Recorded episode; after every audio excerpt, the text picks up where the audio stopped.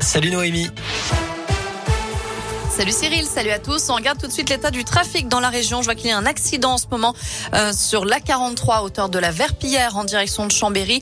Accident qui crée pas mal de bouchons, donc prudence si vous circulez euh, dans le secteur. À la une, des manifs pour l'égalité à l'occasion de la Journée internationale des droits de la femme. Des rassemblements sont organisés partout en France et dans notre région ce mardi 8 mars.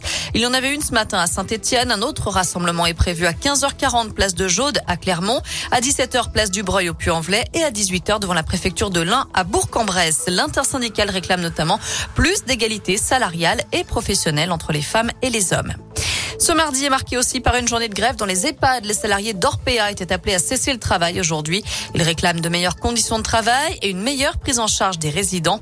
Orpea, c'est le groupe de maisons de retraite mis en cause dans un livre, Les Fossoyeurs. La direction est accusée de faire passer la rentabilité avant le bien-être des résidents victimes de maltraitance. À ce propos, le gouvernement annonce aujourd'hui un vaste plan de contrôle des 7500 EHPAD en France sur deux ans. Il avait été renversé par une voiture au Puy-en-Velay le 15 janvier dernier. Un piéton de 92 ans a succombé à ses blessures. D'après le progrès, la victime a été percutée au niveau de la place Cadelade alors qu'elle traversait un passage piéton. Son épouse de 86 ans avait aussi été blessée. D'après les premiers éléments de l'enquête, la conductrice aurait été éblouie par le soleil. Le feu était au vert pour les automobilistes.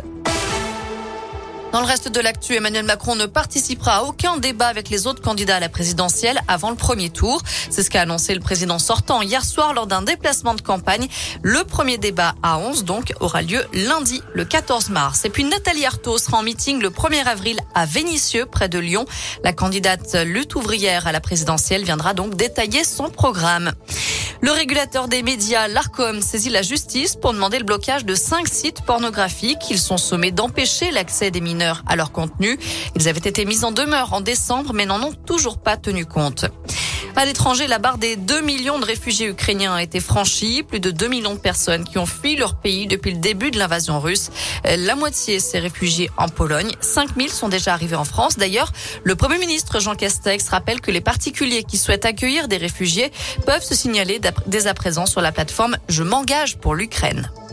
En foot, il y a de la Ligue des Champions à suivre avec les huitièmes de finale retour. Deux matchs ce soir, Liverpool, Inter Milan et Bayern Munich, Salzbourg, avant le choc Real PSG demain soir.